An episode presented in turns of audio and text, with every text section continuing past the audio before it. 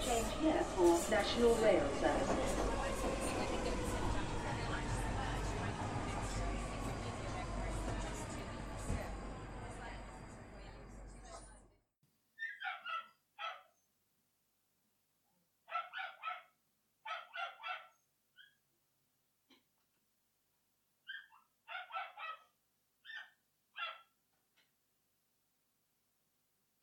Bine te-am regăsit în stația Londra. Eu sunt Manuel Cheța de la manuelcheța.ro și tu asculti podcastul Un român în Londra.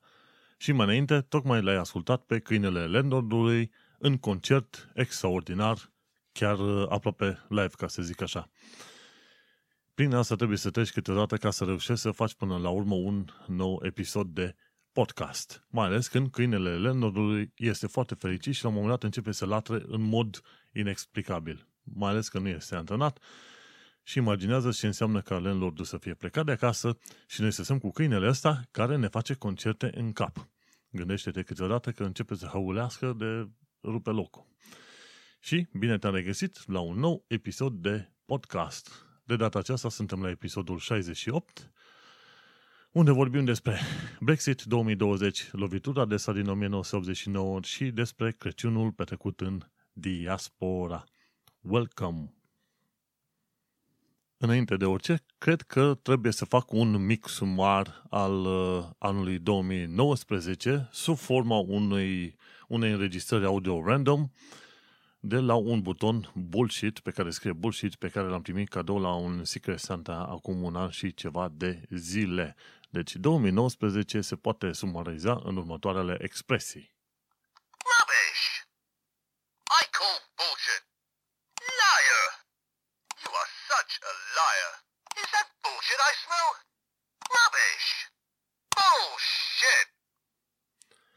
Cam așa se rezumă anul 2019 în UK.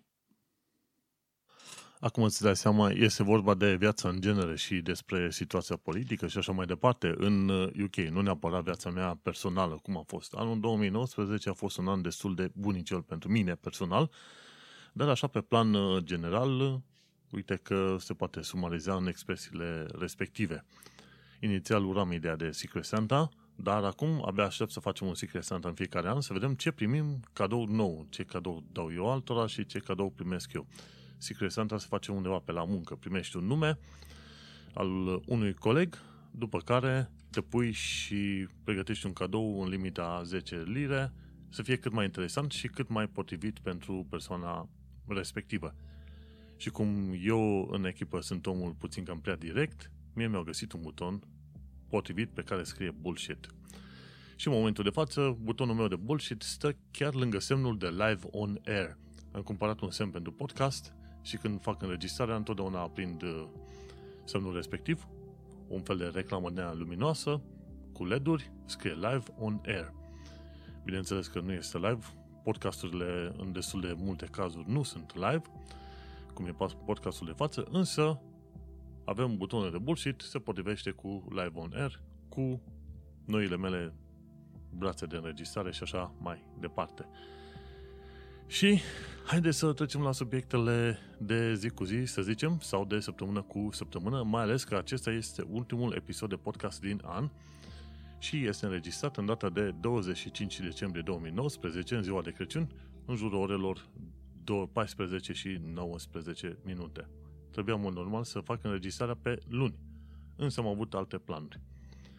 Și fiind ultimul episod și tocmai în ziua de Crăciun, cine ascultă îi urez sărbători fericite, Crăciun fericit, uh, cum zic ăștia câteodată aici în UK, Seasons Greetings. Nu se știe ce sărbătorești, așa că sărbători fericite pentru ceea ce sărbătorești tu XYZ acolo.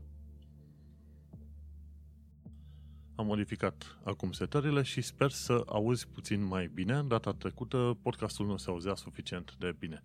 M-am mai jucat puțin cu mixerul ăsta pe care l-am, dovadă că nu înțeleg instrumentația cu care lucrez. Instrumentele cu care lucrez. În fine, ideea este că până la urmă reușesc să fac o înregistrare relativ ok, aproape de studio, mai fac câte o prelucrare aici colo și sper că mesajul ajunge într-un final suficient de bine și digerabil la oricare om vrea să asculte. Fiind ultimul episod pe anul ăsta, aș fi vrut să parcurg, parcurg o sumedenie de subiecte, însă nu am când și nu am, să zicem, timpul necesar și energia necesară ca să fac așa de mult. Am o oră la dispoziție, să nu mai depășesc ora respectivă și așadar să intrăm în uh, subiectele pe care le-am pregătit în show notes. Nu uita, în show notes pe manuelcheța.ro întotdeauna găsești linkuri către filme, articole, cărți, tot fel de lucruri pe care le citesc și pe care le, să zicem, le urmăresc din când în când. Așa că de final de an trebuie să mulțumesc uh, partenerei mele care nu m-a chemat în bucătărie, l-a făcut de mâncare cu ea și mi-a zis să mă ocup de episodul de podcast, să-i dau drumul și după care, după ce am terminat episodul, să merg în bucătărie să ajut la pregătirea bucatelor de Crăciun. Așadar, la mulți ani și partenerei mele. Mergem mai departe. În uh, show notes pe manuelcheța.ro, la episodul 68, îți dai seama, aproape 3 ani de zile de când există podcastul, am pus și episoade de show notes, ca să zicem așa, episoade sau articole de show notes.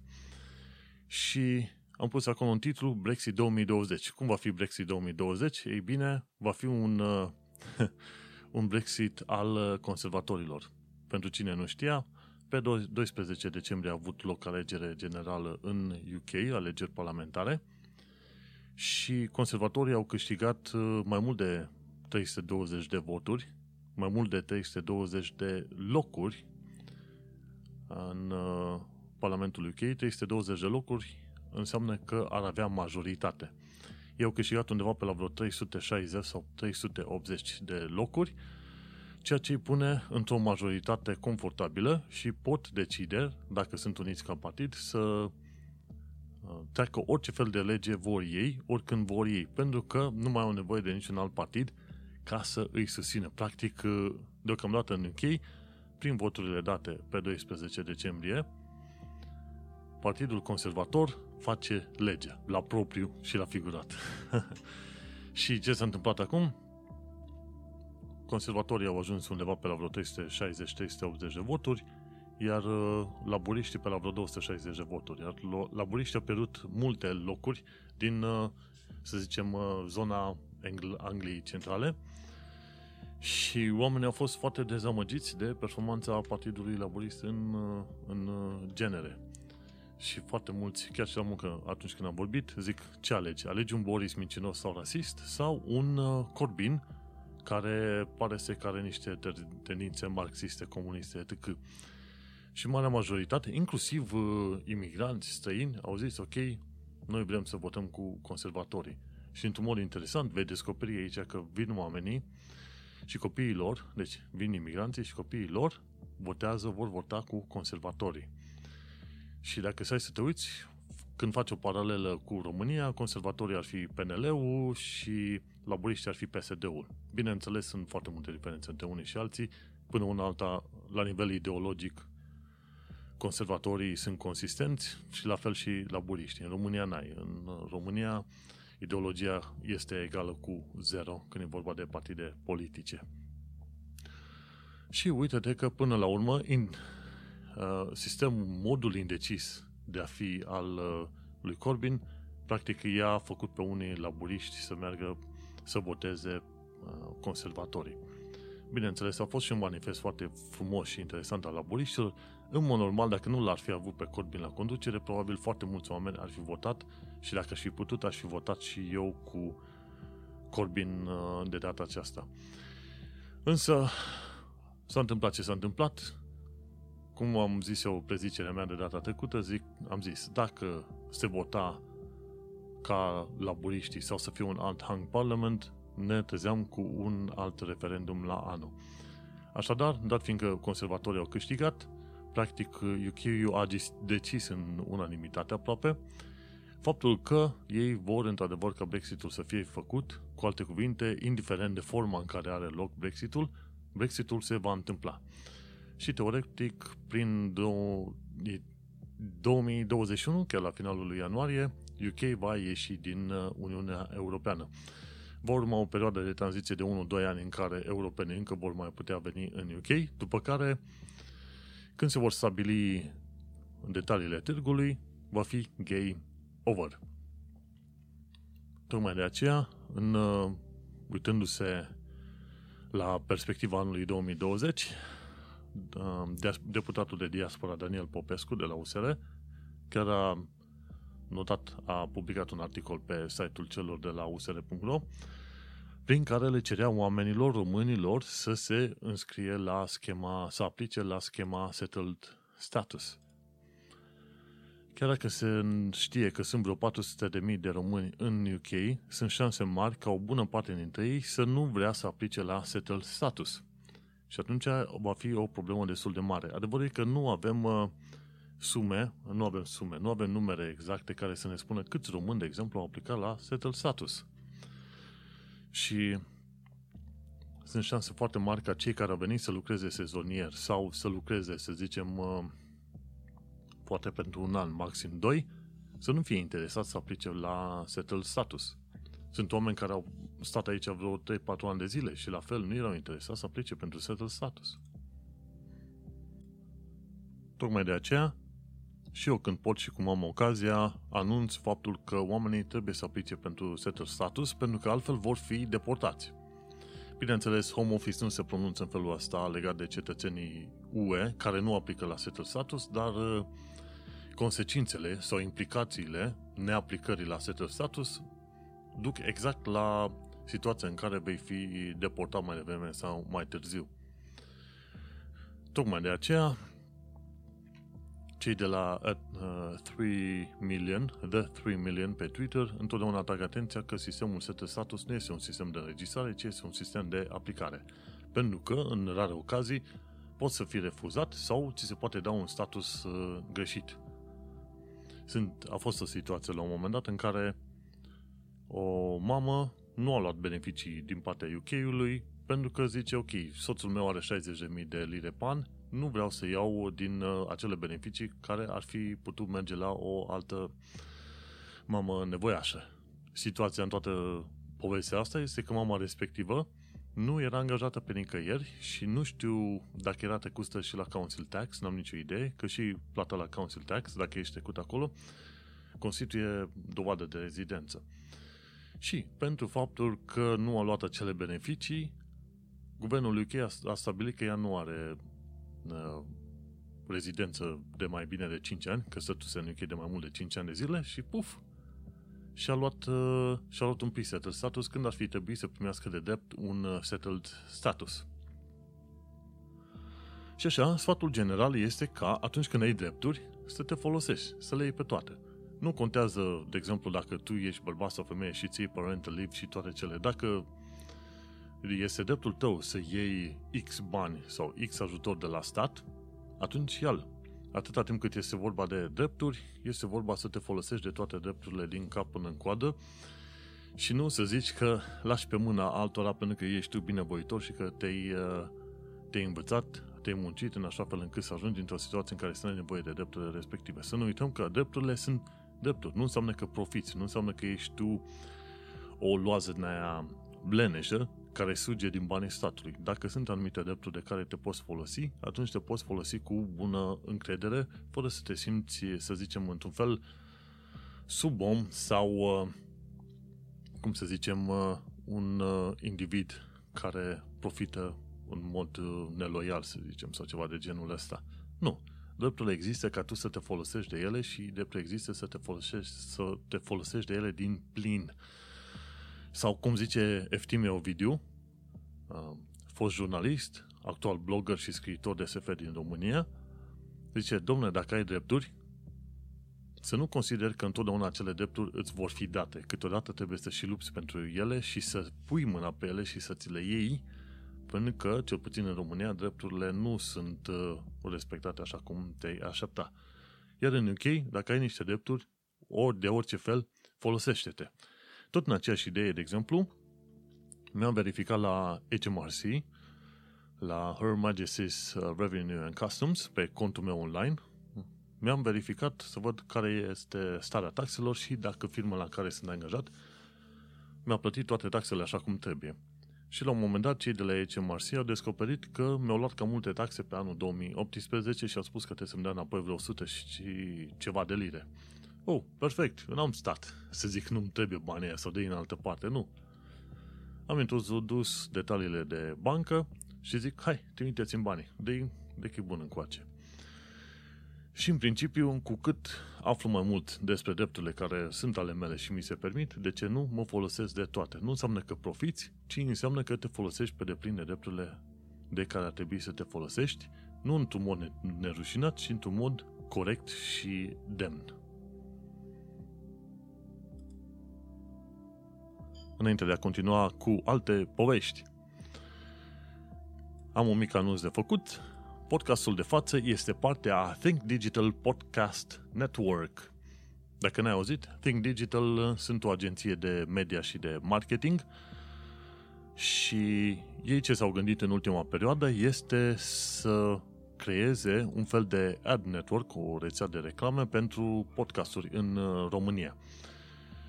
Și ce se întâmplă? Au reușit să strângă vreo câteva, câteva zeci de persoane în lista lor printre care mi se pare și Andreea Esca și uh, Starea Nației uh, și încă alți oameni foarte cunoscuți.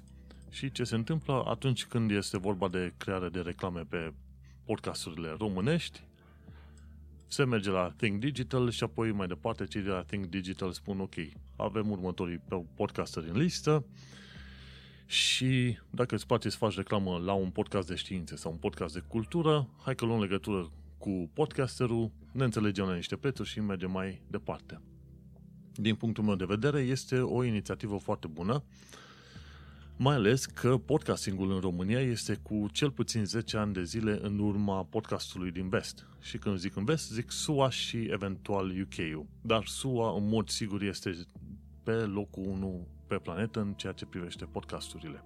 Pentru că ei fac podcasting de 15-20 de ani de zile.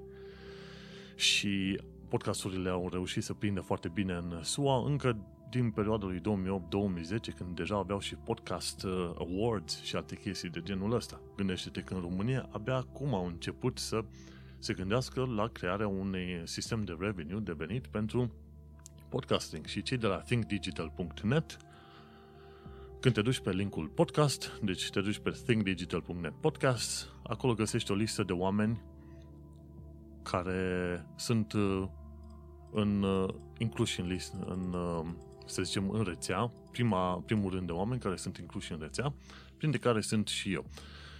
Pe acolo ai pe cine? Ai Vocea Nației cu Dragoș Pătraru, ai Neascultătorul, Sergiu Biriș, ai Daniel Tănase de la Finanțe FM, chiar acum mă uit cine mai fi, sunt uh, uh, Startup Mashup de Vlad Andriesu, ai uh, ceva mărunt, Sergiu Floroaia și alții, Sub, Subcast, Bogdana Petre și Georgiana Bobu, între show-uri, Teo și Vio și Costel, uh, e Drago Stanca, da, care Drago Stanca are podcastul Upgrade 100 și care este și partener Think Digital. Și mi se pare că e posibil ca el să fie venit cu ideea asta de a crea un fel de podcast ad network. Și uh, chiar de curând uh, Bali Petcu de la Zoso.ro și Eftimie Ovidiu, tot pe Zoso.ro, scriau, scriau niște articole în care îi cereau lui Dragoș Stanca, dar fiindcă este partener Think Digital, să creeze un fel de media mai, uh, mai corect, în care să nu se să nu fie apreciate, să zicem, furturile de articole.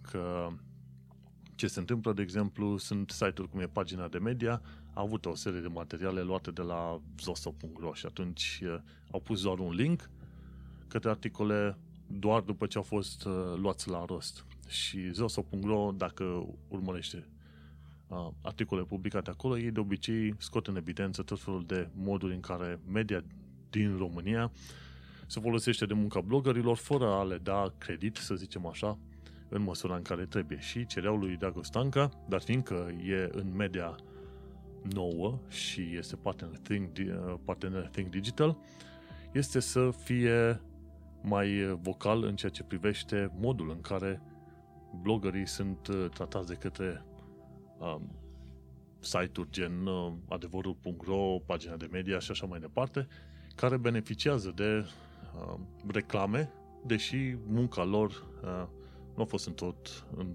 uh, să zicem, în totalitate uh, făcută de către ei. Și atunci uh, e bun de știut. Adevărul e că numele Dragostanca, atunci când l-am auzit, m-a făcut să mă uit puțin mai atent la Think Digital Net și până la urmă să accept să fiu și eu în uh, această rețea de ad podcasting. Este posibil ca în viitor să auzi reclame, însă ce trebuie să știi că întotdeauna voi face, la fel cum fac și pe blog, reclamă doar la lucrurile care mi se par interesante și în care cred și doar dacă îmi convin condițiile, bineînțeles. Pentru că, în principiu, plătit sau neplătit, atunci când recomand un lucru, îl recomand pentru că cred în el, că mi se pare simpatic, că este ok. Ca între prieteni. Dacă eu mă duc la tine acasă și văd un, uh, o boxă nouă sau niște căști noi și îmi spui, uite, sunt Sennheiser, sunt HD 520 și sunt foarte bune, pe mine mă interesează că tu ai lucrat cu ele sau că ai o părere bună și atunci pe bază de recomandare o să mi le iau și eu. Bine, adevărul e că eu folosesc căști Sennheiser, mi se par extraordinare. Nu au fost plătite nimeni pentru chestia asta, da? Ca să ține minte. Așadar, s-ar putea să auzi în viitor de către uh, de anumite reclame pe podcast, dar, bineînțeles, reclamele vor fi întotdeauna marcate ca atare și am să specific. Uite, acest episod sau această, acest segment este sponsorizat de X sau Y. Întotdeauna prefer să fiu cât se poate de transparent legat de sponsorizări, colaborări și așa mai departe. Așadar, mulțumesc celor de la thinkdigital.net pentru inițiativă. Sper că până la urmă Podcasting Ad Network va prinde putere și cine știe, în felul ăsta ne vom cunoaște și între noi mai mulți blogări și vom crește împreună. Bine, eu am de crescut, restul sunt, o parte dintre ei sunt chiar uh, vedete TV, care au mult cloud în spate. Așadar, nu uita să mai urmărești pe thinkdigital.net podcasts și vezi acolo ce alți podcasteri sunt de ascultat. Mergem mai departe. Am, uh, m-am gândit la un moment dat să pun o secțiune pe, în show notes legată de cărțile pe care le mai citesc. Dat fiindcă o dată pe lună merg la o carte pentru diaspora în Brent, la grupul respectiv de citit de cărți, condus, creat și condus de către Adina Magnan, Măglan, Adina Măglan, care a lucrat o perioadă la ONG-ul numit Work, Work Rights Center. Când ai probleme de muncă, te duci la Work Rights Center. Asta ca să știi. No. Și dat fiindcă am mers pe acolo, oamenii mi-au cerut la un moment dat să pun și o secțiune în uh, podcast despre cărțile pe care le citesc. Bineînțeles că, în principiu, la acele întâlniri de cărți se discută despre beletistică. Eu citesc foarte rar beletistică, însă, de ce nu, o secțiune în care să spun despre cărțile pe care le-am mai citit pe pod, uh, în viața de zi cu zi, de ce nu, merge pusă în podcast. Și de curând am reușit să termin o carte de citit și am început o alta.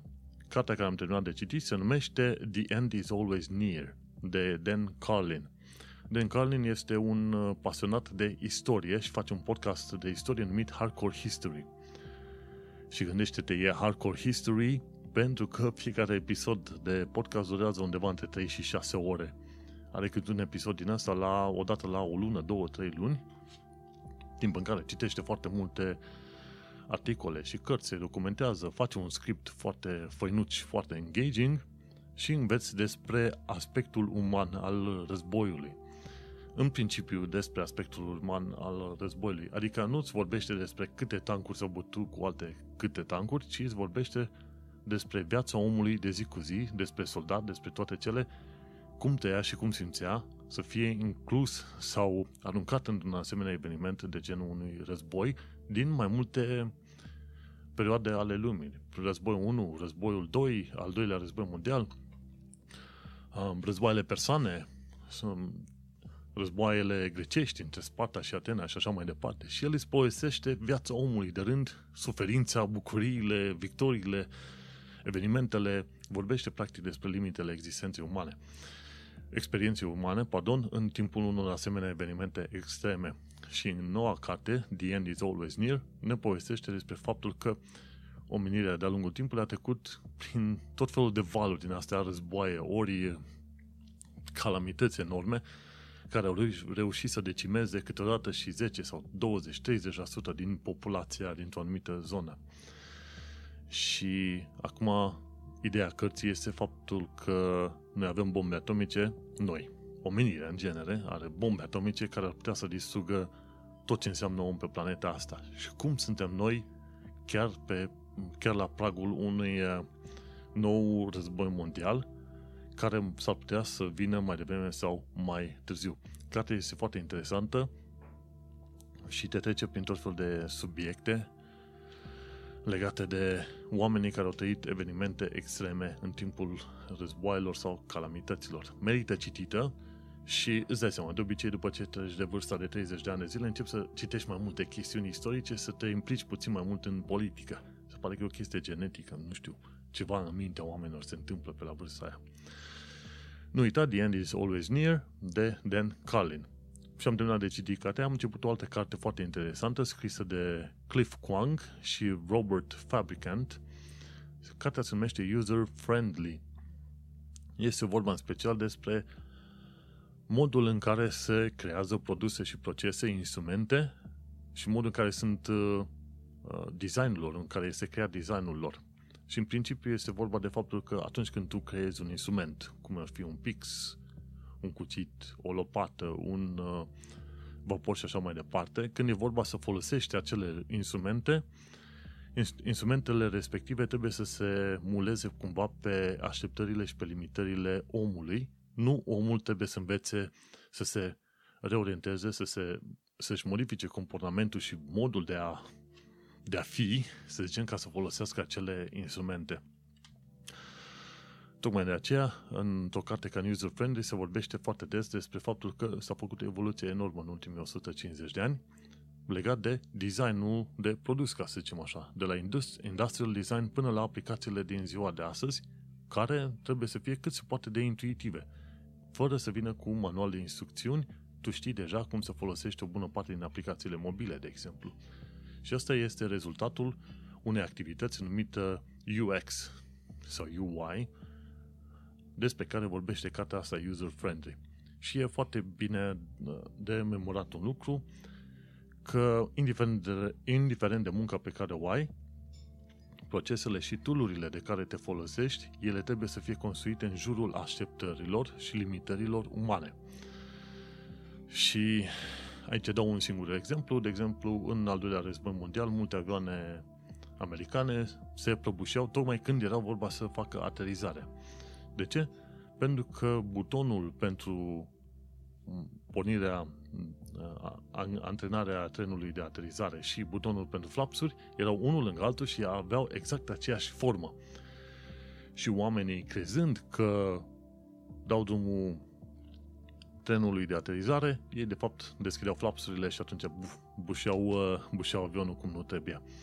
Tot ce a trebuit să facă, după ce au, și-au dat seama de greșeala asta, a fost să modifice forma butoanelor respective. Bineînțeles, asta este un, un detaliu din zeci sau mii de alte detalii care, pe care trebuie să le țin în considerare când creezi ceva pentru oameni. Și bineînțeles, întotdeauna testele trebuie făcute și demo-urile nu cu inginerii care au lucrat la produsul respectiv, pentru că el știu prea, ei îl știu prea bine, ci cu userii finali și mai ales îți descoperi uh, limitele produsului tău în momentul în care userul final este stresat. Pui să facă o chestie la grabă și vezi după aia dacă reușește să o scoată la capăt. Adesea vei descoperi că oamenii vor spune am făcut toți pașii în mod perfect și totuși nu funcționează chestia următoare. Și de obicei oamenii prima oară se gândesc că omul nostru nu a respectat procedura sau a fost el prost, ori nu l-a interesat de muncă. Dar, de fapt, adevărul adevărat este că atunci când e un proces greoi și prost gândit, care nu ia în considerare așteptările și limitările omului, ajungi în situația în care omul face toți pașii și totuși greșește și sare unul sau doi pași. Cum este posibilă treaba asta? Ei bine, pentru că procesul definit de tine sau de altcineva este prost. Nu ia în considerare omul și limitările lui. Astea sunt niște chestiuni pe care, care ar trebui să-ți dea foarte mult de gândit. Nu. Și citesc cărți care îmi deschid, să zicem, cumva orizontul către, către noi informații. Și este foarte important pentru mine să citesc din tot felul de domenii. De la programare, de la computere, până la filosofie, până la matematică și orice vrei tu. Și am să pomenez de asemenea cărți pe în uh, episoadele de podcast, poate și poate, poate te vor ajuta și pe tine. Și în principiu am să pun și linkurile în Amazon uh, către Amazon e-books, dar am să le pun în show notes pe manelcheța.ro Trecem mai departe. Avem atât de multe subiecte de parcurs încât numai uitându-mă la linkurile din show notes, s-ar putea să ia ore întregi. Dar, în fine, ideea este că am să comprim cât pot de mult. De curând, bunul meu prieten din Brașov a făcut, G11, a făcut un live în Brașov. Am pus link în, în show notes. G11 este YouTuber care postează filme cu el jucându-se pe calculator, pur și simplu. Este un trend nou, de 1-2 ani de zile, ca să zicem așa, tu să te uiți la un om care joacă jocuri video. Ce vrei tu? Este o nouă formă de entertainment. Tot la fel cum este și forma aia de entertainment uh, în care urmărești foarte, filmulețe foarte scurte, de 7-15 secunde, cum era Vine și cum e TokTok acum. Epoca se schimbă, oamenii, gusturile se schimbă oarecum și atunci se găsește câte o nișă nouă. Și una dintre nișele astea este cea exploatată de G11, în care el joacă jocuri video și le postează pe YouTube. Și din când în când el mai face și live-uri cu plimbările, plimbările lui prin uh, sat, prin oraș și așa mai departe. Așadar, ăsta e un friendly nod către G11, te bagi pe show notes sau dacă nu cauți G11 uh, live din Brașov pe YouTube. Uh, un uh, alt amic de meu, Dorin Lazar, e blogger din Brașov și programator, a scris despre Witcher. Pentru cine nu știe, Witcher este The Witcher, este un joc video, un fel de RPG, în care faci, uh, descoperi o, o lume enormă în care faci tot felul de misiuni. Iar tu ești un fel de om mutant care se luptă cu monștri. Cam asta e ideea, pe scurt. Însă Witcher, Witcher 3 de fapt, jocul, a, fost, a avut o grafică extraordinar de faină, un storyline destul de puternic și a fost foarte interesant, ca să zic așa.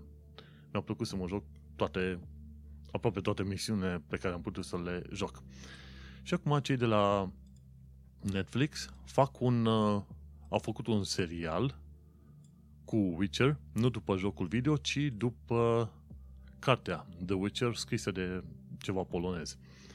În fine, ideea importantă în toată afacerea asta este că, într-un mod interesant, Henry Cavill, cel care a, a jucat uh, Superman în ultimele câteva uh, filme artistice legate de Superman, mai bine, Henry Cavill este fan Witcher și se pare că, până la urmă, a făcut în așa fel încât ca el să fie actorul principal în sezonul The Witcher, primul sezon de pe Netflix. Mă uită la un episod, mi-a plăcut, nu mă interesează foarte mult despre uh, tot felul de mici greșeli de scenariu aici colo, de care a pomenit Dorin Lazar, însă este foarte fain de urmărit. Mergem mai departe. Hai să vorbim puțin el despre Revoluția din 1989. Mie îmi place ce au făcut cei de la Radio Europa Liberă. Au făcut un fel de copie a anului 1989 prin tot felul de articole și aducere aminte în uh, chiar zi de zi pe Radio Europa Liberă. Faptul că am fost nevoiți, într-un fel, să redescoperim Radio Europa Liberă la 30 de ani de zile de la teoretia, teoretica căderea comunismului, a fost, uh, a fost o, să zicem, un fel de semnal de trezire, ca să zicem așa. Și Ovidiu Eftimie, pe site-ul zoso.ro, a povestit puțin el despre Revoluția din 1989. Și el a numit titlul Textul obligatoriu despre Revoluție. Și chiar la final de articol, el a povestit cum de-a lungul articolului oamenii se cam temeau să iasă pe stradă, unii au ieșit, a fost omorâți aiurea, oamenii se omoreau între ei, civilii, pentru că erau speriați de așa zi și teroriști în stânga și în dreapta și la final, după ce toată chestiunea asta s-a terminat, la un moment dat un uh, vecin de la parter de acolo are, uh, cum zice, avea un bici și cu bici a început să facă sărbătoare, cum ar fi. Câteodată prin Brașov de sărbători vezi oameni cu biciu și cu ursă și cu așa mai departe. A ieșit omul cu biciu în cartier și a dat cu biciu de vreo câteva ori și a invitat oamenii să iasă la petrecanie, cum ar veni. Și uh, Ovidiu Eftime a terminat articolul spunând și ne-am adunat toți acolo și pentru prima oară mulți ani nu ne-a mai fost frică. Cred că a fost uh, cel mai important lucru legat de Revoluția. În mod oficial îi zice Revoluție din 1989, dar eu în continuare împreună cu probabil foarte mulți alți oameni din România o, lovim, o numim o lovitură de stat.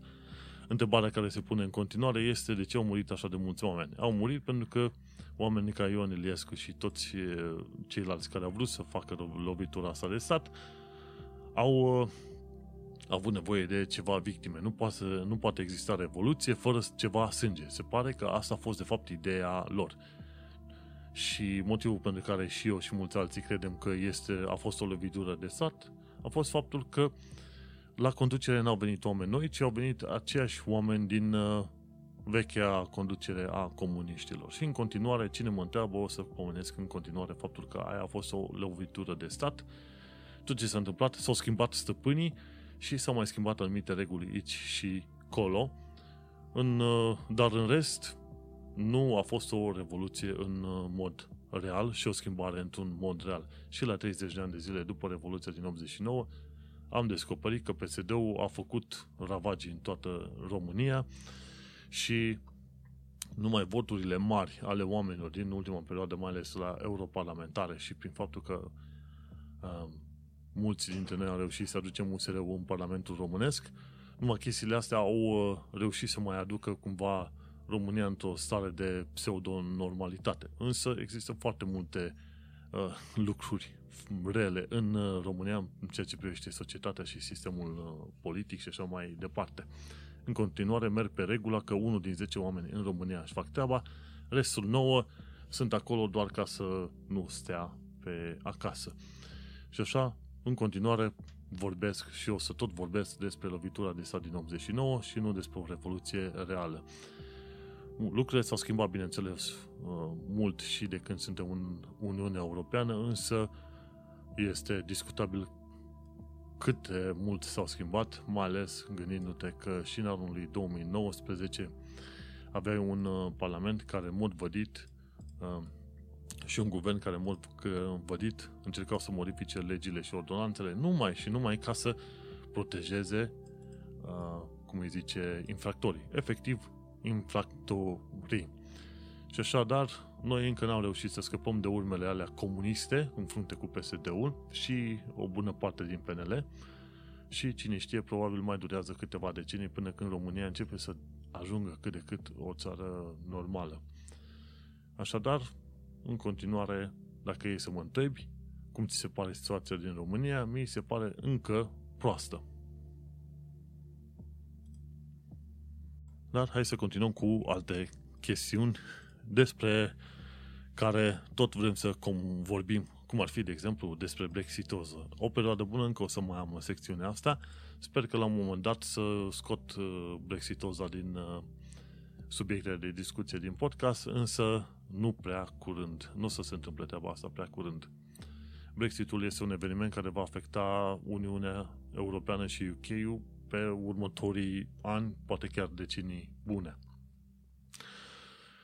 Și, nu, la Brexitos am vorbit despre faptul că Tories, conservatorii, au câștigat cea mai mare victorie din 1987 încoace, iar laburiștii au avut cel mai mare eșec din 1933 încoace. Și în principiu, una dintre criticile aduse laburiștilor a fost faptul că oamenii muncitori, workers, nu s-au mai văzut reprezentanți. Mergem mai departe. 5 motive pentru eșecul monumental al laburiștilor, Jeremy Corbyn, manifestul, strategia lor de Brexit, uh, ignorarea bazei de votanți laboriste, strategia în alegeri, etc. Uh, The Guardian, care este un uh, ziar de stânga, a scris un articol destul de, să zicem așa, a publicat un articol destul de acid la adresa lui Jeremy Corbyn în toată afacerea asta. Și în momentul în care ai văzut că laburiștii s-au dus la extrema stângă, după aia conservatorii s-au dus la extrema dreaptă, stai să te gândești care e soluția de centru și care ar fi fost în mod, uh, în mod normal uh, liberal democrații. Un tumor interesant în toată afacerea asta, în alegerile generale din 12 decembrie, s-a descoperit că cei care au plecat din partide și din partidele originare, adică uh, Tories, laburiștii și așa mai departe, acei oameni și-au pierdut locurile. Practic, toți oamenii care au plecat din partidul lor, fie să creeze un partid nou, fie să se mute în alt partid, au pierdut locurile, voturile oamenilor, toți. Și erau, cred că vreo 20 de oameni. Gândește-te că în România e un traseism din ala extraordinar de mare și nimeni nu își pierde locul. La următoarea serie de votare, aceiași oameni care s-au plimbat, s-au dus de la PSD la PNL, înapoi la PSD și așa mai departe, aia în continuare au locuri în, în Parlament. Pe când în UK, când vine vremea votului, voi frate, toți ăștia care au plecat din partidele lor, fie că au fost conservatori sau laburiști, toți au, fost, au pierdut uh, locurile. E o chestie extraordinară. Și o chestie ex- extraordinară care înveți cumva despre poporul uh, britanic în comparație cu poporul românesc. Se pare că britanicii sunt ceva mai hotărâți și mai uniți când e vorba de o anumită idee. Mergem mai departe. Uh, pentru că BBC 4 a avut mesaje anti-Brexit, Boris Johnson ia în calcul scoaterea neplății taxei TV din planul penal.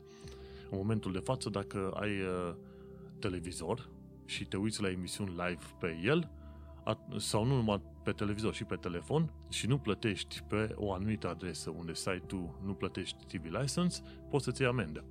Dacă nu-ți plătești amenda respectivă, atunci poți să faci și închisoare, pentru că se pare că neplata licenței TV license-ului este cumva de sfera penalului. Este o chestie foarte ciudată treaba asta și mă miră că neplata neplata taxei TV poate să atragă cu sine ceva zile sau săptămâni de închisoare, pe când alte evenimente, inclusiv cum ar fi furtul,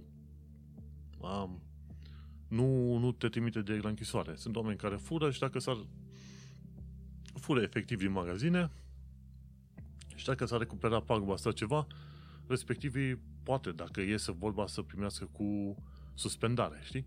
Dar neplata TV license se pare că e cumva considerată mai, mai rea decât furtul la o adică, știi? Și bă, Boris Johnson a zis că va lua în calcul scoaterea neplății taxe TV din planul penal numai ca să pedepsească BBC-ul pentru poziția anti-Brexit pe care a avut-o. BBC-ul a fost în, uh, într-adevăr anti-Brexit. Uh, mergem mai departe. Uh, sistemul de vot din UK este uh, first past the post în comparație cu reprezentarea proporțională. De ce am ținut să prezint uh, și chestia asta? Uh, a fost pentru că, de exemplu, ai la conducere acum un uh, individ rasist și mincinos, numit Boris Johnson, ok? Și uh, oamenii s-au întrebat de-a lungul timpului, băi, ce se întâmplă? Nu se poate ca tot poporul britanic sau o bună parte din poporul britanic să fie într-adevăr rasiști, să voteze cu Boris Johnson.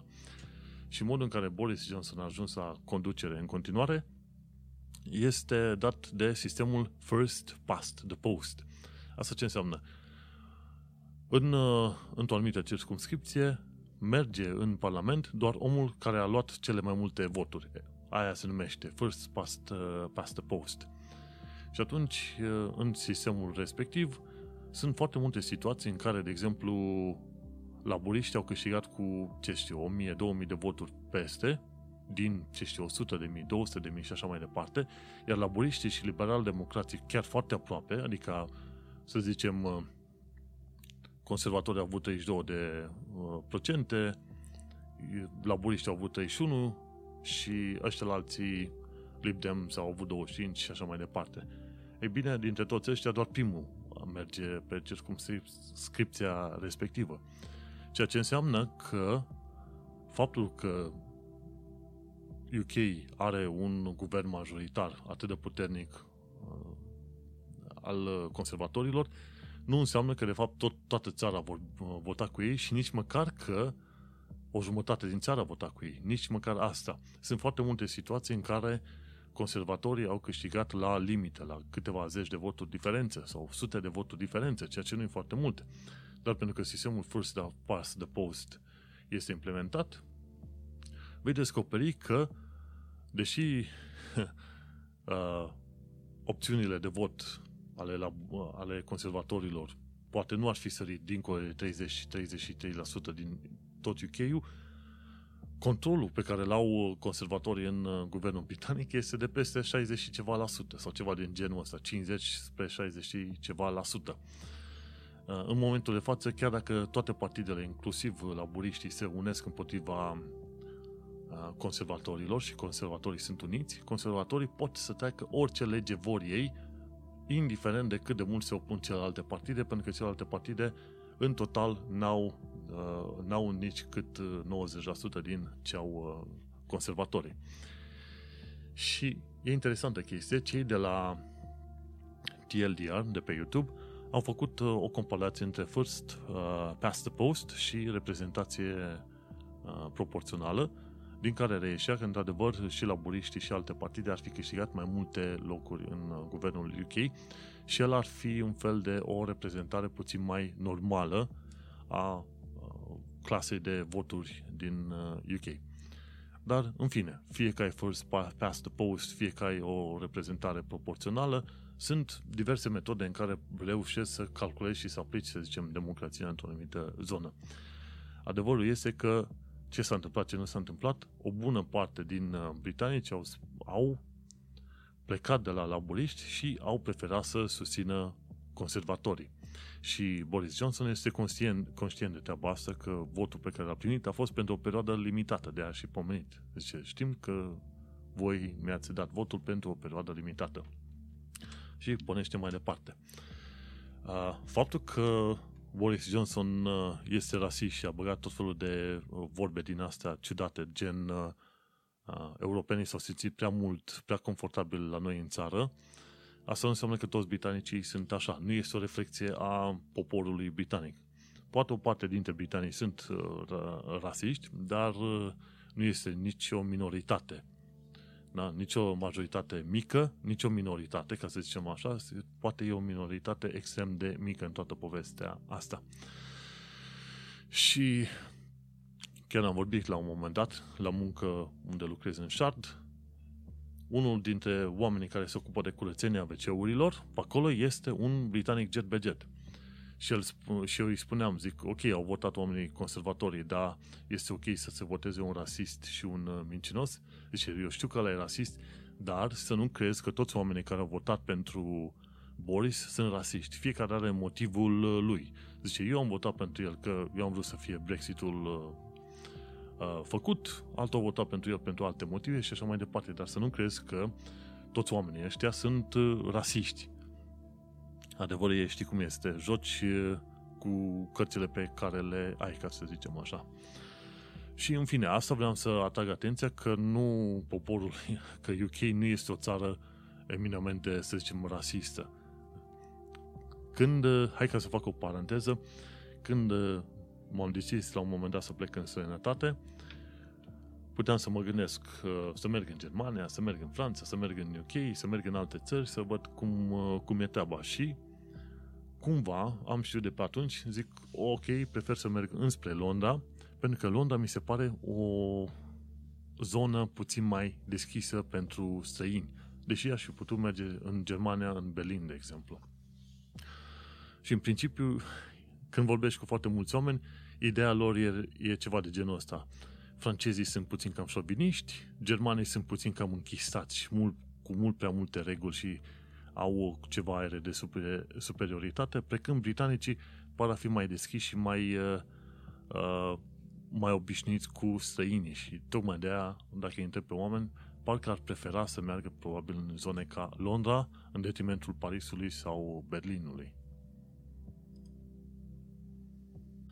Nu uita că adesea tot felul de discuții pe care le am și tot felul de lucruri pe care le spun în podcast sunt fie păreri personale, fie ce mai auzit și ce mai vorbit cu oamenii, fie impresii pe care mi le-am făcut-o de-a lungul timpului. În niciun caz nu trebuie să consider faptul că eu sunt un jurnalist sau ceva sau o autoritate în vreun domeniu anume. Nu, ci pur și simplu vorbesc de experiența mea și vorbesc de ceea ce oamenii află și trăiesc și întrebările pe care și le pun de colo-colo ca să știi și tu cam cu ce situație se confruntă oamenii pe aici, la un moment dat. Și podcastul ăsta a fost pornit în ideea de a povesti de la fața locului ce se întâmplă. Până una alta este singurul podcast românesc din diaspora care vorbește despre viața unui om undeva în sănătate, despre cum vede și cum trăiește el lucrurile și cum îi se par lui anumite chestiuni și întâmplări. Bineînțeles, este doar uh, perspectiva unui om și în principiu a unui om care lucrează într-un mediu destul de bun și normal la cap. Când uh, o să ajung într-un final să fac niște interviuri, o să aflu și o să povestim mai pendelete și experiențele altor oameni din alte locuri de muncă, din alte contexte, ca să vezi cum este viața și din punctul de vedere al uh, lor. Sunt foarte mulți oameni din UK, SUA, Suedia care ascultă podcastul ăsta și probabil n-ar fi rău la un moment dat să strâng părerile lor din tot felul de țări ca să îți formezi așa o idee. Bineînțeles, podcastul ăsta nu vrea să-și facă un fel de acoperire, să zicem, pentru întreaga diaspora, pentru că experiențele oamenilor sunt total diferite în Spania față de Italia, față de UK și așa mai departe, știi?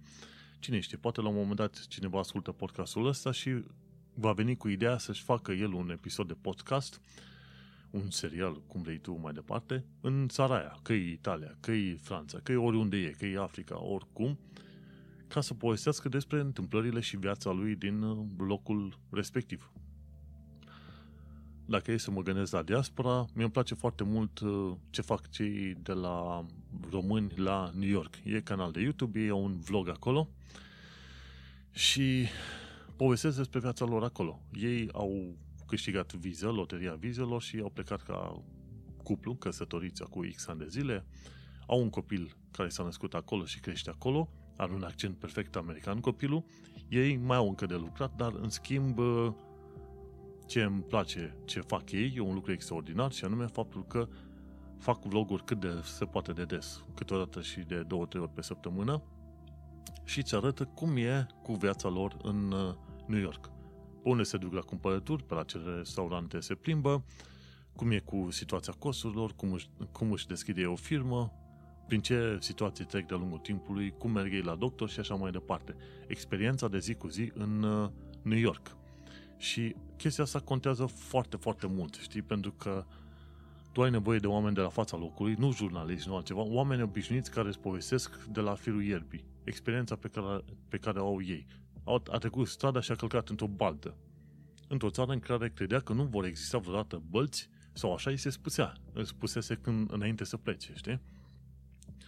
Din păcate există extrem de multe mituri legate de viața din sănătate și nu sunt suficient de mulți oameni care să demonteze acele mituri și care să-ți povestească exact cum este viața pe acolo sau cum o simt ei măcar, știi?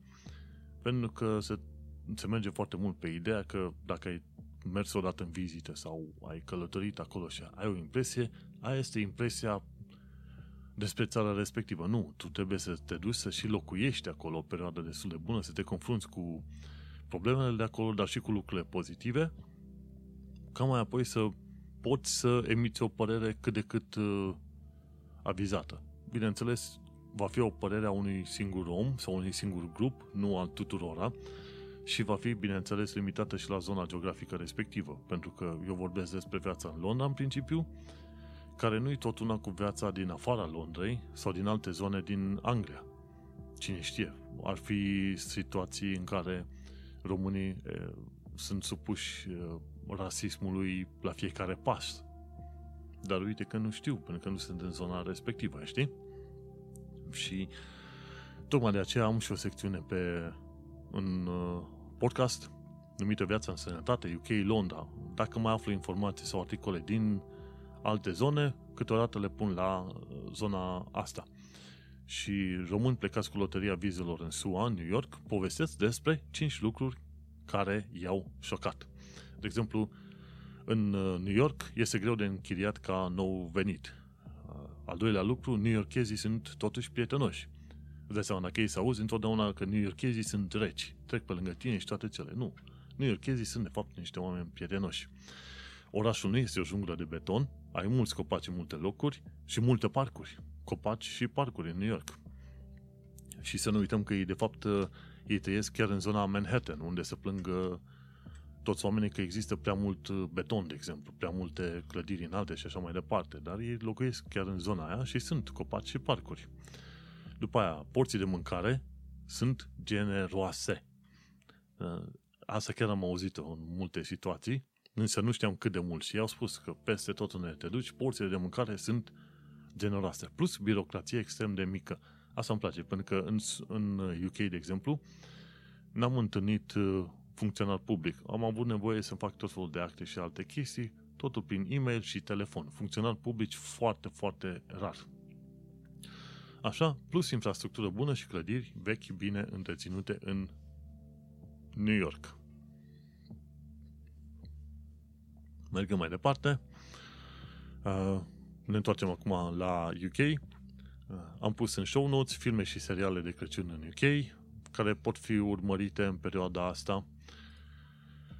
Uh, după aia, cum îi zice, dacă vrei să mai afli mai multe, sunt și uh, de ce sunt așa de mulți peruși sălbatici în UK.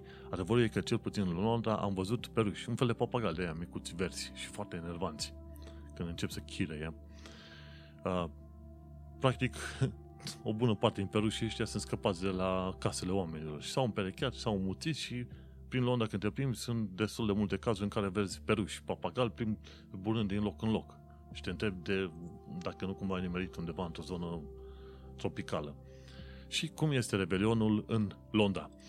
Uh, urmăresc un canal a, unui, a unei germance și ea povestește despre Sandy Makes Sense, așa se numește canalul de YouTube, și ea povestește despre rebelionul în Londra. Dacă vrei să vezi focurile de artificii, de aproape, trebuie să-ți cumperi un bilet pentru accesul în centrul Londrei și ăla te costă cam 100 de lire și ăla trebuie cumpărat cu 6 luni de zile, adică prin perioada lui iulie, pentru decembrie anul respectiv. Altfel, dacă vrei să vezi focuri de artificii, trebuie să te duci undeva la ceva kilometri distanță, pe o clădire mai înaltă, ca să reușești să vezi acele focuri de artificii. Altfel, dacă nu, cred că cel mai potrivit ar fi să urmărești revelionul de acasă, și s-ar putea să fie o variantă mai ieftină și mai puțin uh, stresantă. Un lucru fain în Londra este că metrou este gratuit în noaptea de Revelion. Și cam atât despre viața în sănătate și Londra. Am zis că nu mă întind dincolo de o oră, dar uite că se întâmplă, că avem foarte multe subiecte de discutat. Dar ce să faci? Ultimul uh, podcast din an, caut să-l țin, bineînțeles, relativ scurt. Mergem mai departe. Uite, am o secțiune în show notes numită pe scurt din România. De exemplu, Prințesa Urbană, blogăriță de succes din România, face reclamă la teste și tratamente medicale false. Cei de la insula Îndoielii au luat în discuție articolul publicat de Prințesa Urbană în care lăuda tot felul de dispozitive în alea semi-magice. Practic promova, tantea asta noastră, promova vrăjitoria pur și simplu. Te uimește la cât de mult acces la informație și știință în zilele noastre, cât de mult sunt și cât de ușor sunt păcăliți oamenii cu niște aparate de doi bani. Uh, Claus Iohannis anunță că va retrage decorațiile tuturor celor, celor care au condamnări penale, inclusiv uh, Adrian Stase. Foarte bine, o măsură bună. Nu să nu uităm, Claus Iohannis a câștigat un nou mandat de președinte și știi cum e, între un mut și o tută, prefer mutul. Mergi mai departe, prea mulți oameni omorâți de șoferi în Brașov. Și aici este vorba de un uh, live publicat de o brașoveancă în, în care povestea despre un uh, recent uh, accident în care un bătrân a fost omorât de către un șofer, șofer tânăr, undeva pe la 11 seara, cu, cred că vreo săptămână, două, ceva de genul ăsta. Ah, este drept că bătrânul trecuse strada printr-un loc nepermis, însă șoferul nostru ce făcuse? El uh, venea cu mașina, semaforul arăta galben și urma să se facă roșu, în loc să încetinească, individul nostru a accelerat în uh, zona semaforului ca să treacă de acel galben și, bineînțeles, ajunsese undeva pe la 90-100 de km la oră și n-a mai avut timp de reacție să-l vadă pe bătrân cum trece strada și l-a bușit din plin și l-a omorât. Dar nu ar fi primul caz. Foarte mult pe strada Saturn și pe calea București în Brașov se accelerează ca niște oameni nesimțiți. Și cum am zis, și regula 1 din 10 se aplică și pentru șoferii din Brașov. Doar unul din 10 a voie să aibă o mașină, restul 9 ar trebui să învețe să meargă cu bicicleta, pentru că nu știu să meargă pe străzile brașovene și dacă brașovenii prind, prind uh, o secțiune mai lungă de 150 de metri, o calcă, de zici că nu mai există a doua zi și se grăbesc unde?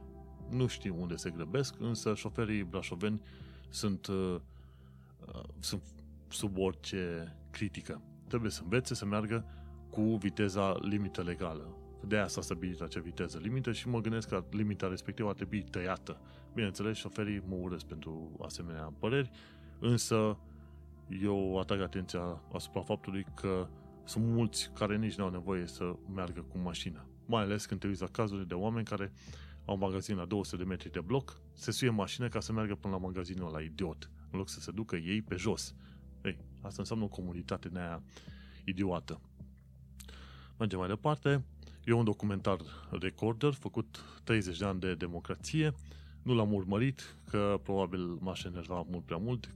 De fiecare dată când avem discuții despre România, mi se urcă sângele la cap și încep să mă enervez și uh, vreau să mă ocup de alte chestiuni, respectiv să mă uit la un film cum e Witcher pe Netflix sau să mă joc un joc video decât să am discuții despre cât de uh, multe chestii de rahat se întâmplă în uh, România. Deși sunt foarte mulți oameni faini și unul dintre motivele pentru care, pentru care fac și podcastul ăsta este să ajungă cumva la cei oameni faini, pentru că sunt destui oameni faini în România și care merită măcar o vorbă bună din timp în timp. În fine, mergem mai departe o altă chestie despre România care te poate enerva la culme. Condamnați în UK, achitați în România.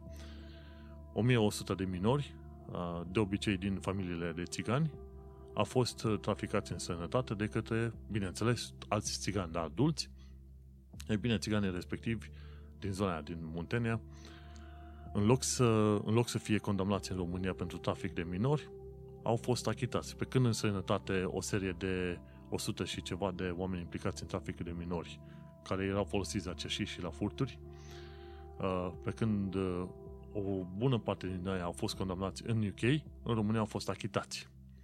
Și, dar dacă ai, uh, cum îi zice, datorie, ai avut datorie la bani sau ceva, Cruc reușește să obțină popriri pe conturi și după 10 ani de zile. E o chestie ciudată, adică sunt uh, țigani care fac trafic cu minori și ea sunt achitați, iar ai oameni simpli care au avut o problemă cu banca sau ceva, au trecut 10 ani de zile și totuși s-au trezit cu conturile poprite, deși din punct de vedere legal n-au voie să-ți facă poprire după uh, trei ani de zile de când uh, nu s-au mai făcut, uh, uh, să zicem, plata datoriilor, știi? Și e o lume cu sus în jos, practic, în România. Asta e unul dintre altele motive pentru care mă enervez destul de repede când discutăm despre situația din România. Trafic de minori, nicio închisoare, români, români cu datorii la bănci, cu conturile poprite chiar și după 10 ani de zile. Nu, România.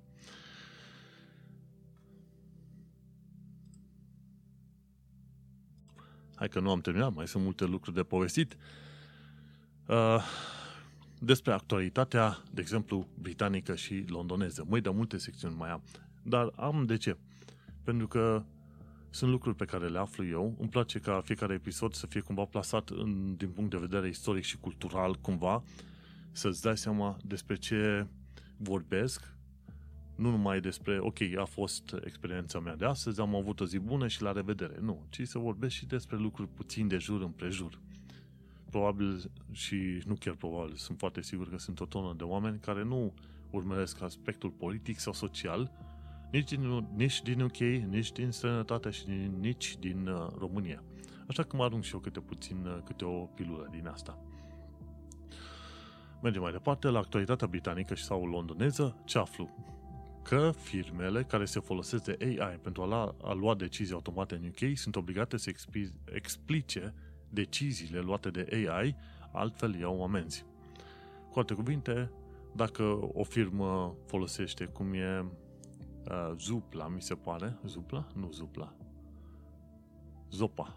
Așa, Zopa, care, care poate să-ți dea împrumuturi, dacă firma respectivă folosește algoritmi AI pentru a lua decizii legate de creditul pe care ți-l dă, împrumutul pe care ți-l dă, firma respectivă trebuie la fel să fie în stare să răspundă acele decizii, să explice cum a ajuns AI-ul la decizia respectivă.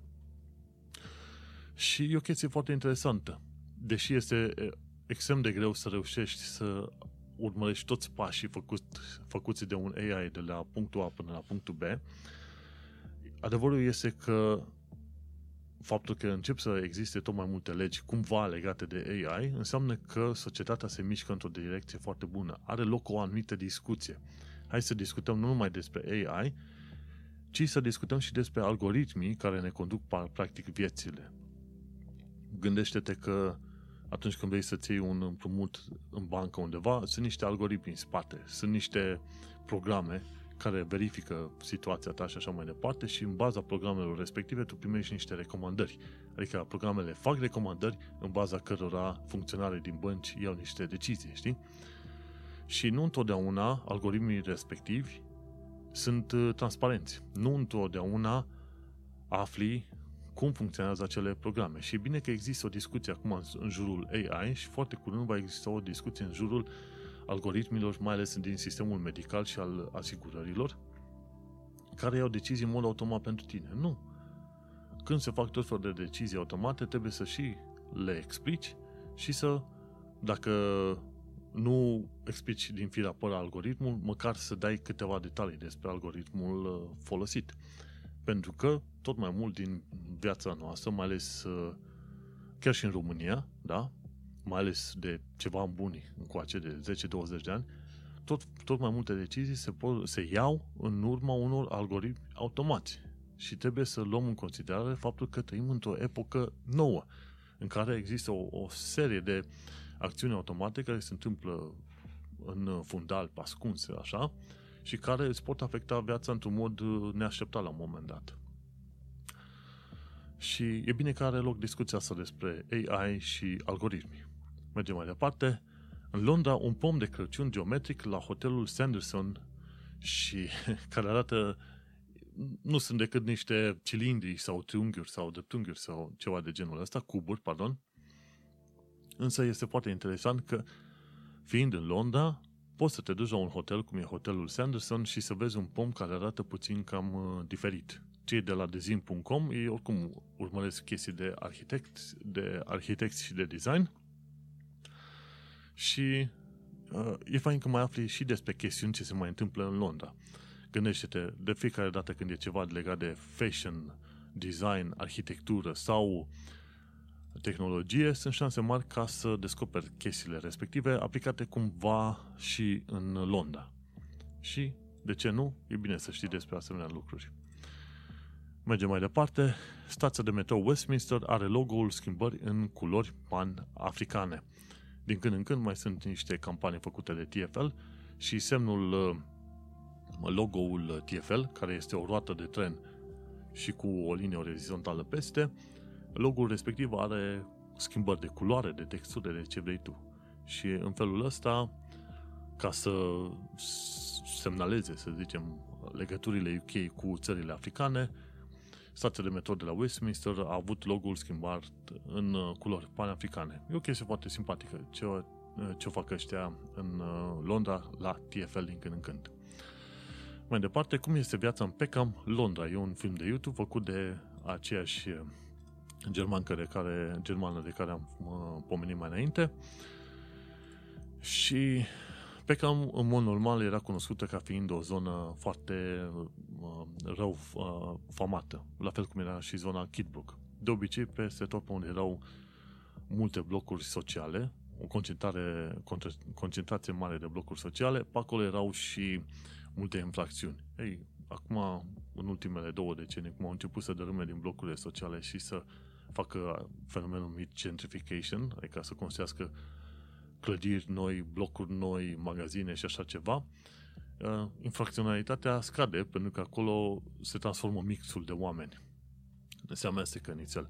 Și atunci pe cam era o zonă destul de urâtă într-o perioadă, iar uh, în ultimii 50 ani de zile a început să mai prinde culoare.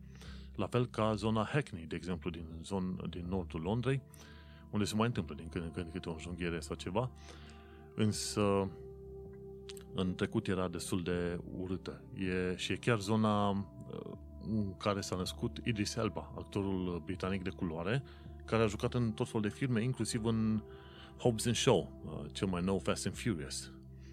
Și foarte interesant. Și încă o chestie interesantă legată de Londra, autobuzele electrice din Londra au sunet artificial. Sunt, uh, mi se pare, vreo 70 de autobuze electrice din 8000 uh, în total, care au uh, care sunt 100% electrice, merg pe baterie, exact cum știi tu că sunt mașinile electrice. Și într-un mod interesant, mașinile electrice nu fac sunet. În afară de roțile care merg pe asfalt, în genere nu fac sunet. Și atunci au apărut reguli în jurul mașinilor electrice ca cel puțin autobuzele electrice, pardon, din Londra, să aibă anumite sunete. Să există un sunet generat în mod, uh, într-o boxă externă atunci când autobuzul stă și un sunet diferit atunci când autobuzul este în uh, mișcare. E o chestiune foarte interesantă și este o discuție pe care au avut-o constructorii de mașini electrice încă de 1 sau 2 decenii în urmă, pentru că sunt prea silențioase și oamenii ar putea să nu fie atenți când trec strada. Și de aceea o să auzi la fel ca filmele alea retrofuturistice, pe care le vedeam noi prin anii 90 cu mașinile alea având un sunet de la ciudat sau ceva, e bine, la fel, tot fel de producători de mașini electrice vor avea sunetul lor propriu, generat în mod uh, artificial, ca să alerteze oamenii atunci când sunt în uh, apropiere. Bineînțeles, sunetele alea vor merge în mod continuu. Și noi, prin anii 90, când vedeam filmele alea SF, și ni se părea chiar SF toată afacerea asta, e bine, se pare că ajungem să și trăim acel SF acum în anii 2020. The Roaring Twenties, cum zicea Dorin Lazar la un moment dat într-un uh, tweet.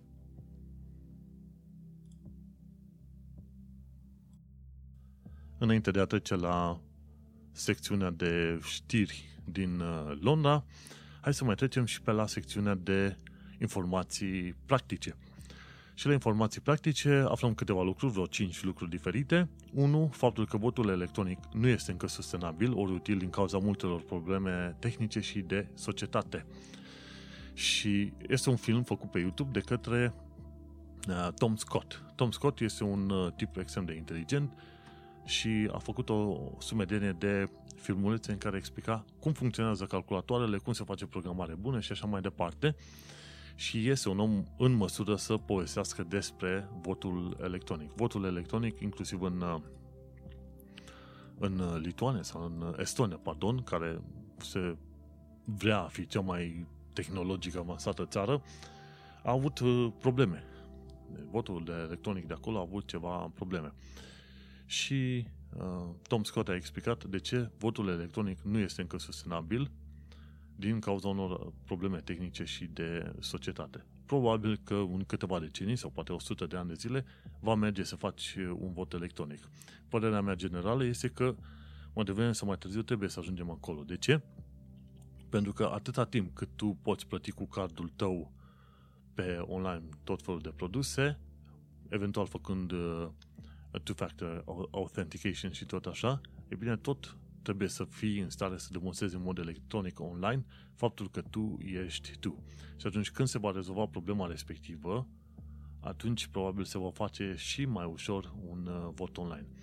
Pentru că, de exemplu, ca să te loghezi pe site-ul uh, băncii, îți trebuie cardul plus un PIN pad în care să bagi cardul și să obții niște coduri. Tot așa se poate face o lucrare, ca să zicem așa, pentru a obține o, a, o identitate electronică, să zicem așa, pe care o poți folosi ca să votezi și așa că votul electronic mai devreme sau mai târziu va fi sustenabil și va fi util și practic. Dar probabil nu acum și probabil nu în următorii 5 sau 10 ani de zile. Câteodată anumite concepte sunt prea apar prea repede în, și societatea nu este în stare să le asimileze. Noi încă încă suntem la începuturile societății digitale și ale internetului. Mai așteaptă să mai treacă încă vreo 10-20 de ani de zile și atunci probabil tot felul de idei se vor uh, matura, ca să zicem așa. Mergem mai departe. Dacă vrei să înveți mai multe despre România și steagul României, uh, bagă-te pe canalul Geography Now și caută despre România. Cei de la Geography Now, tipul ăsta, uh, cum îl cheamă, Tim, uh, nu Tim, uh, chiar am și uitat numele. În fine, e un uh, tip foarte pasionat de geografie și el a făcut un canal pe YouTube numit Geography Now. E bine, uh, pe el îl cheamă Paul Barbato și Paul Barbato face cam o dată pe săptămână un nou film despre o nouă țară. Și de data asta a făcut despre România. Un film de vreo 20 de minute, practic un mini-documentar, care îți vorbește despre cel mai importante zone geografice, relații politice, etc., etc. No, și vrei să afli despre România, niște detalii de bază, Geography Now, caută România pe canalul respectiv de YouTube. Un alt, o altă informație practică este cum scap de plata taxei TV în mod legal în UK. Uh, în mod UK, în taxa TV sau TV license-ul trebuie plătit de oricare om pe orice device care urmărește orice fel de emisiune live, chiar dacă este BBC sau CNN. Dacă urmărești ceva live, atunci tu va trebui să plătești taxa TV. Taxa aia TV este pe proprietate. Nu este pe device sau pe nume, ci este pe o proprietate anume. Așadar, dacă stai într-un apartament și landlordul a plătit uh, taxa TV, tu ești acoperit în mod implicit. Și cum scapi de plata taxe TV în mod legal? Nu urmărești niciun show, emisiune, știre live de pe niciun device pe care îl deții. Fie că e iPad, telefon sau laptop și în felul ăsta nu ești obligat de lege să plătești TV license-ul. Al patrulea sfat. Cum să prepari, prepari curcanul când uh, faci un Crăciun în UK? Uh, și n-am preparat niciodată curcanul, dar uh, este un obicei în UK și Crăciunul din UK nu este la fel dacă nu faci un curcan. Și cei de la BBC 4 sau nu știu ce canal, hai să văd aici mai bine, e de la BBC, au uh, făcut un uh, episod în care au explicat modul în care trebuie să prepare curcanul. Și ziceau, prima oară ei curcanul îl bagi în apă cu sare, să stea puțin, nu chiar la macerat, dar să stea câteva ore în apă cu sare, ca sarea respectivă să intre în pielea curcanului, după aia scoți curcanul, dai cu praf de copt cu, și cu un soare, de jur împrejur. După aia îl bagi vreo două ore, în două ore jumătate în cuptor, la 180 de grade. Pe la jumătatea uh, și îl pui cu burta în jos, cum ar veni. Pe la jumătatea uh, timpului, scoți curcanul, îl întorci pe spate și după cu 15 minute înainte de finalizarea celor două ore și jumătate, verifici dacă curcanul are minim 75 de grade în centrul lui. În mod normal faci chestia asta având un fel de termometru special de bucătărie care are o țepușă de aia lungă de tot. Și la ieșire și la terminare, după ce curcanul s-a copt cum trebuie, trebuie să-l lași, să-l bagi în folie și să-l lași jumătate de oră să stea așa liniștit. A, și când ai băgat curcanul în uh, cuptor, trebuie să pui apă, ori dacă nu, cum făceau ei în filmul respectiv, să pui gheață să pui gheață în așa fel încât să se facă mulți aburi în, uh, în cuptorul respectiv ca carnea de uh, curcan să nu se usuce. Chestie interesantă. Nu-mi place să gătesc, dar dacă la un moment dat o să mă pun să gătesc un curcan, pentru că cine știe de motive, atunci măcar să știu cum se face un curcan într-un mod normal. Și mergem mai departe. A cincea bucată de sfat uh, practic este legată de cum se calculează credit score-ul. Uh, bineînțeles, acces la algoritmul, la algoritmii efectiv nu ai. În UK, credit score-ul este calculat de Experian. Uh, sunt câteva firme pe UK. E Experian, e Credit Karma și încă nu știu ce altă firmă pe acolo. Și în principiu sunt vreo 5 chestii la care se uită ăștia când calculează credit score-ul. Deci că în ordinea priorităților e istoria plăților, cât de mult datorezi, durata creditului, ce credite noi ai și mixul de credite. Cam ăștia sunt factorii care intră în calcularea credit scorului.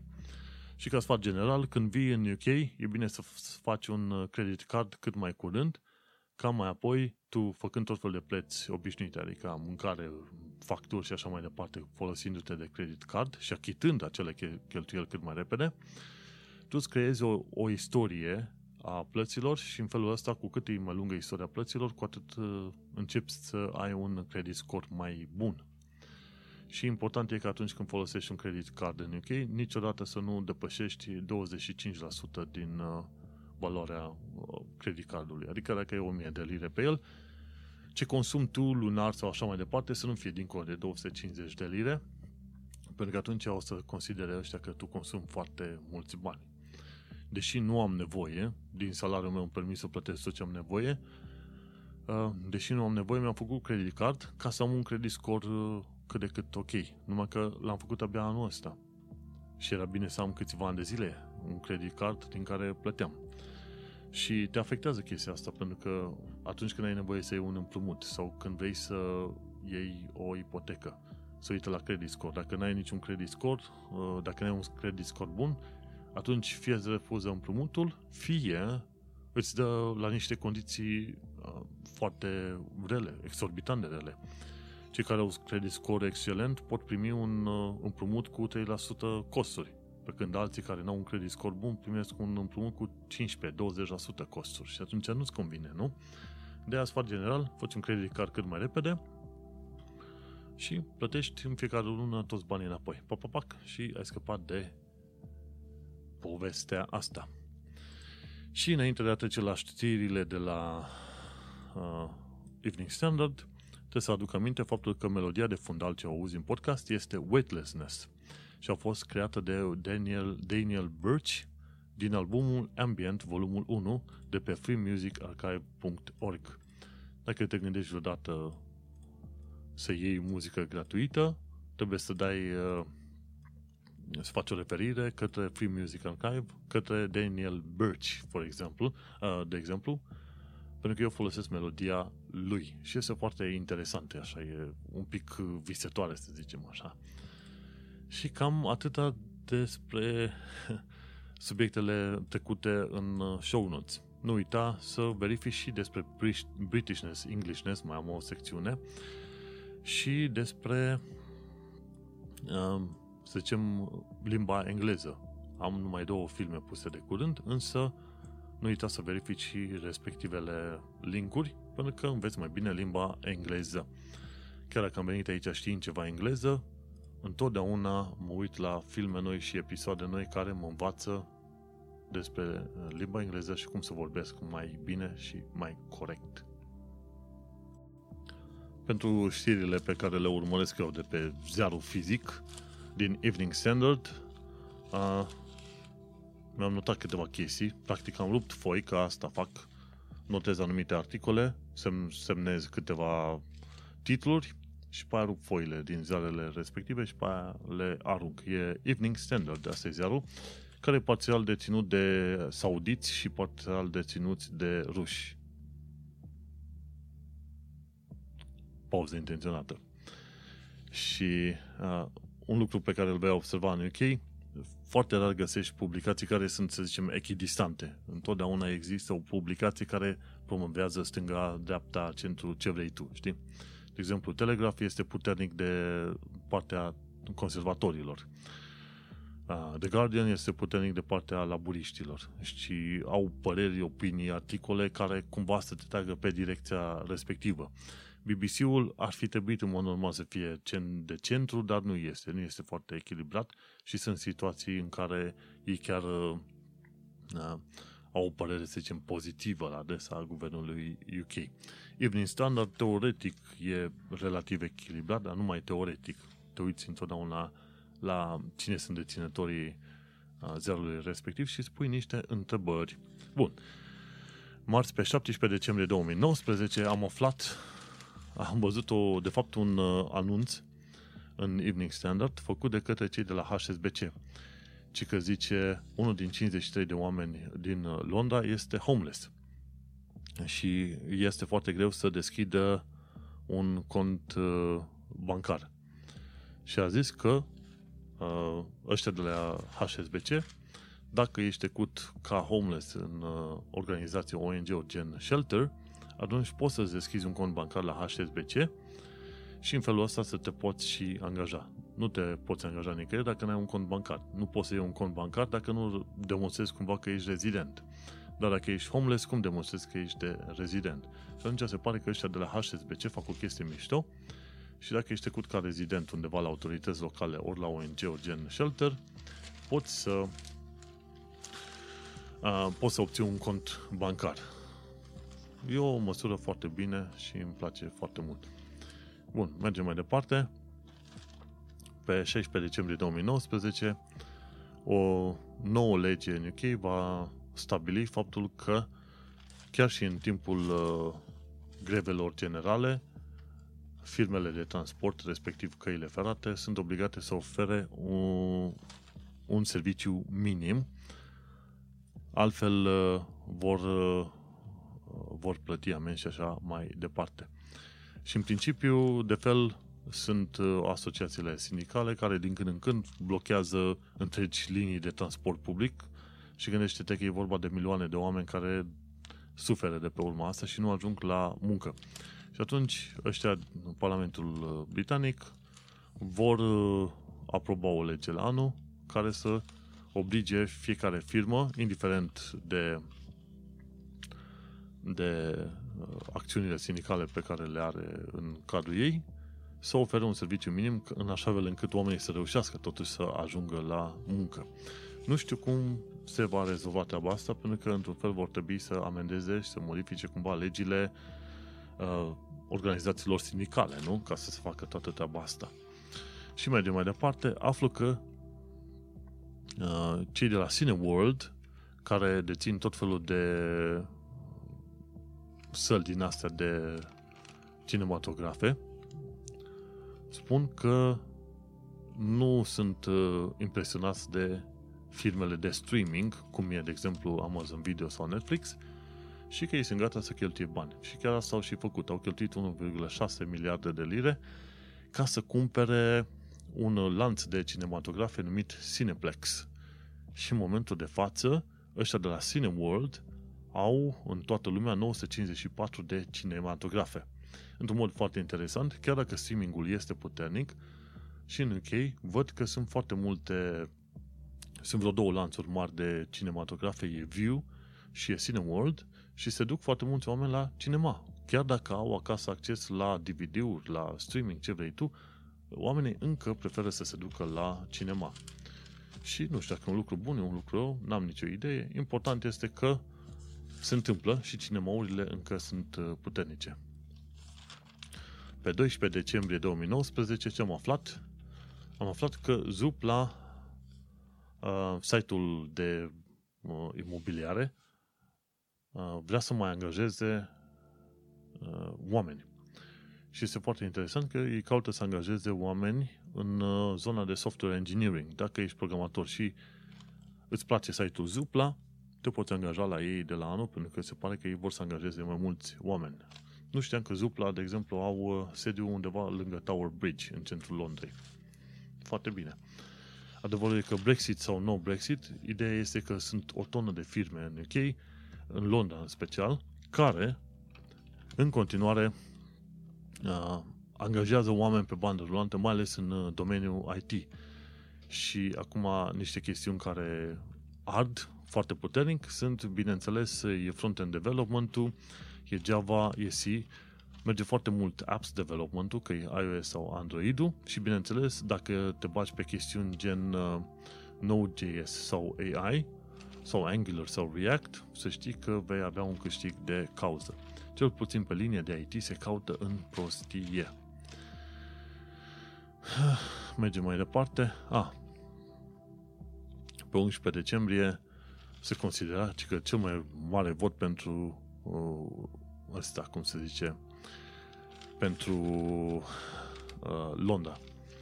Lupta s-a dat foarte mult pe ceea ce se numește marginal seats. Marginal seats însemnând locuri în care oamenii sunt relativ uh, indeciși și atunci, într-adevăr, luptele și acolo au câștigat conservatorii s-au dus în locuri în care oamenii erau puțin indeciși, cam 50-50 să voteze pentru laburiști sau pentru conservatori.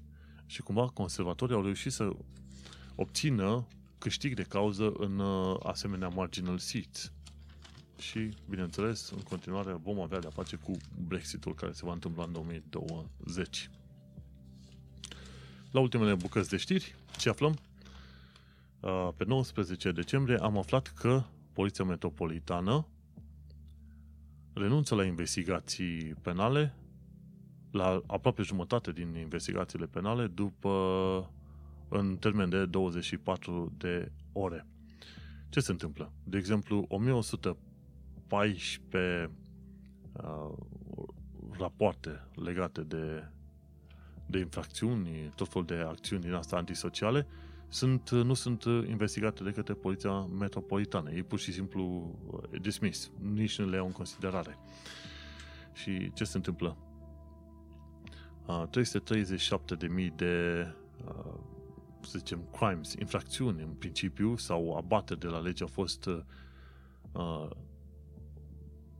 ignorate în uh, termen de 24 de ore între ianuarie și octombrie anul ăsta. Adică 44% din lucrurile raportate către poliție n-au uh, dus la niciun fel de investigație din partea poliției.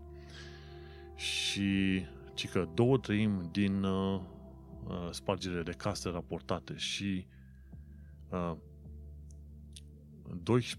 de tâlhării n-au fost uh, investigate. Tu dai seama. O enormitate. Și sunt foarte curios și eu să aflu de ce nu au investigat uh, ăsta spargere de case și tâlhării. Atât de multe, mai ales. E drept că Londra are 9 milioane de oameni, dar totuși gândește-te că ai, ai două treimi din uh, spargeri, respectiv 40.000 de spargeri diferite și 12.000 de tâlhării care n-au fost uh, investigate, știi? Ăștia din, uh, de la Poliția Metropolitană au spus că întotdeauna uh, uh, violurile și atacurile sexuale întotdeauna sunt investigate. Știi? Dar uh, uh, nici acolo nu se ține total de numere cum trebuie, știi? Și ci că din 2016 până acum 1,2 milioane de raportări făcute la poliție au fost, uh, n-au dus la niciun fel de investigație after, după ce poliția a făcut o, o, o, să zicem, o verificare inițială sau ceva, știi? Au spus că uciderile, răpirile, do- violența domestică și alte crime serioase uh, vor fi investigate uh, pe deplin. Dar nu, de exemplu, nu furturile din case sau uh, târhăriile, știi? Și uh, la fel, uh, ceea ce au făcut politiciii în ultimii ani de zile a fost uh, să ignore o parte bună din uh, furturile din uh, magazine sau uh, distrugerile de proprietate, știi? Spargi un gard, spargi un geam undeva sau alte chestii, să le ignore și pe alea. Nu pe toate, dar o parte bună dintre ele. Și uh, cei de la Poliția Metropolitană spun că ei au presiuni din multe locuri, mai ales când uh, ei sunt chemați să se ocupe de cât mai multe cazuri și au bani din ce în ce mai puțini. Și atunci ei trebuie să prioritizeze resursele. Și atunci ei vor prioritiza întotdeauna cazurile uh, mai serioase, respectiv uh, crime, răpiri, atacuri sexuale, violență domestică, ceva de genul ăsta. Dar dacă ți s-a furat din casă sau ai fost tâlhărit, ori s-a furat dintr-un magazin sau cineva ți-a disus ceva, sunt șanse mari în care poliția nu va investiga. Și asta e cumva în linie cu ceea ce ni s-a întâmplat și nouă. Am fost atacați de 5 indivizi pe unul dintre Golden Jubilee Bridges, lângă Westminster, lângă London Eye, 2016. N-au reușit să ne fure nimica, pentru că întâmplarea face că pumnii primiți de mine în cap nu m-au dat pe jos și atunci a început să fugăresc pe vreo câțiva dintre ei pe acolo. Dar uh, investigația a dus nicăieri. N-am mai primit nicio informație de la detectivul respectiv. n a luat o primă declarație și n-am mai aflat absolut nimic. Și probabil ăla e unul dintre cazurile în care uh, dacă eu n-am fost înjunghiat sau dacă nu n-au reușit să ne fure lucruri, atunci au zis ok, hai, nu mai investigăm asta, trebuie să ne ocupăm de alte chestii. Deși, luând în considerare, sunt, se întâmplă foarte multe chestii nasoale în Londra, respectiv aproape 200 de oameni mor înjunghiați anual pe chestiuni de trafic de droguri. Se bat ăștia între ei, de obicei tinerei de ăștia de negri. Se bat pe teritoriu, discutăm de droguri, câteodată cannabis, alte ori cocaină, heroină, etc. Și ăștia se bat între ei. Sunt uh, lupte între ganguri din astea, câteodată, și se înjunghe între ei pe bandă rulantă. 200 de oameni mor așa anual. Câteodată împușcați. Nu prea des, dar câteodată împușcați. Mergem mai departe. Uh, dat fiindcă conservatorii au câștigat în 12 decembrie, se pare că uh, lira a câștigat. A câștigat uh, în detrimentul dolarului și euro. Ideea este că cum îi zice? Ideea este că oricum va dura mult și bine până când vei vedea ca lira să fie din nou 1,3 euro, cum era prin 2015. Și părerea mea generală este că inițial UK va avea de suferit de pe urma tratatului, schimbării astea de situație, după care se va liniști, să zicem așa, și lira va câștiga din nou în uh, autoritate în fața lumii. Dar va fi o perioadă de X ani de zile până când se va întâmpla toată treaba asta. Și o ultimă știre, Robbie Williams Robbie Williams Christmas Party la pe 16 și 17 decembrie, a fost deja, la SS, SSE Arena, Arena în Wembley. E, nu că m-ar fi interesat pe mine prea mult Rob, uh, Robbie, Robin? Robert? Ia stai să... Robbie, Robbie Williams, am greșit numele. În fine, nu că m-ar fi interesat prea mult. Ideea e că fiind în Londra, uh, ai ocazia să vezi tot felul de evenimente și actori și vedete internaționale. Când mergi la O2 sau în centrul Londrei sau în alte părți, este și Winter, Winter Wonderland în uh, zona, în perioada asta și ai ocazia să vezi vedete și evenimente extraordinare pentru că ești în Londra, unul dintre cele mai cunoscute orașe de pe toată planeta. Și cam de-aia am și pomenit de Robbie Williams. Și cam asta cu toate știrile ce le avem eu din uh, Evening Standard. Bun, am vorbit mult, sper că nu degeaba, sper că am reușit să transmit niște informații. Cumva am fost repezit, ca să zicem așa, dar uh, sper că ți-a fost util. Entertaining, nu știu cât de mult, câteodată încerc să fiu entertaining, câteodată încerc să fiu mai glumeț și așa mai departe însă nu este latura mea cea mai puternică. În schimb, sper că este informativ și util, măcar. Nu. Este ultimul episod de podcast din 2019, episodul numărul 68. Cred că sunt aproape 3 ani de zile de când fac podcastul ăsta. Am discutat despre Brexit în 2020, despre lovitura de stat din 89 în România și despre un Crăciun în diaspora. Noi ne mai auzim la anul de preferat probabil în uh, a doua săptămână a lui uh, ianuarie. Ne mai auzim, sperăm cu un an bun sau și mai bun. În ceea ce mă privește am avut un an uh, bunicel, ca să zic așa, și oricum mai bun decât 2018. Așadar, din mai bine, mai bine, îți doresc succes. Nu uita să intri și pe thinkdigital.net la podcast, acolo sunt trecut și eu în lista respectivă și poate mai afli de alți podcasteri de pe acolo. Noi ne mai auzim pe la anul, sperăm să avem un 2020 mai calm și mai puțin tumultos față de 2019 și eu sunt Manuel Cheța de la manuelcheța.ro și tu ai ascultat podcastul Un român în Londra. Crăciun fericit și la mulți ani!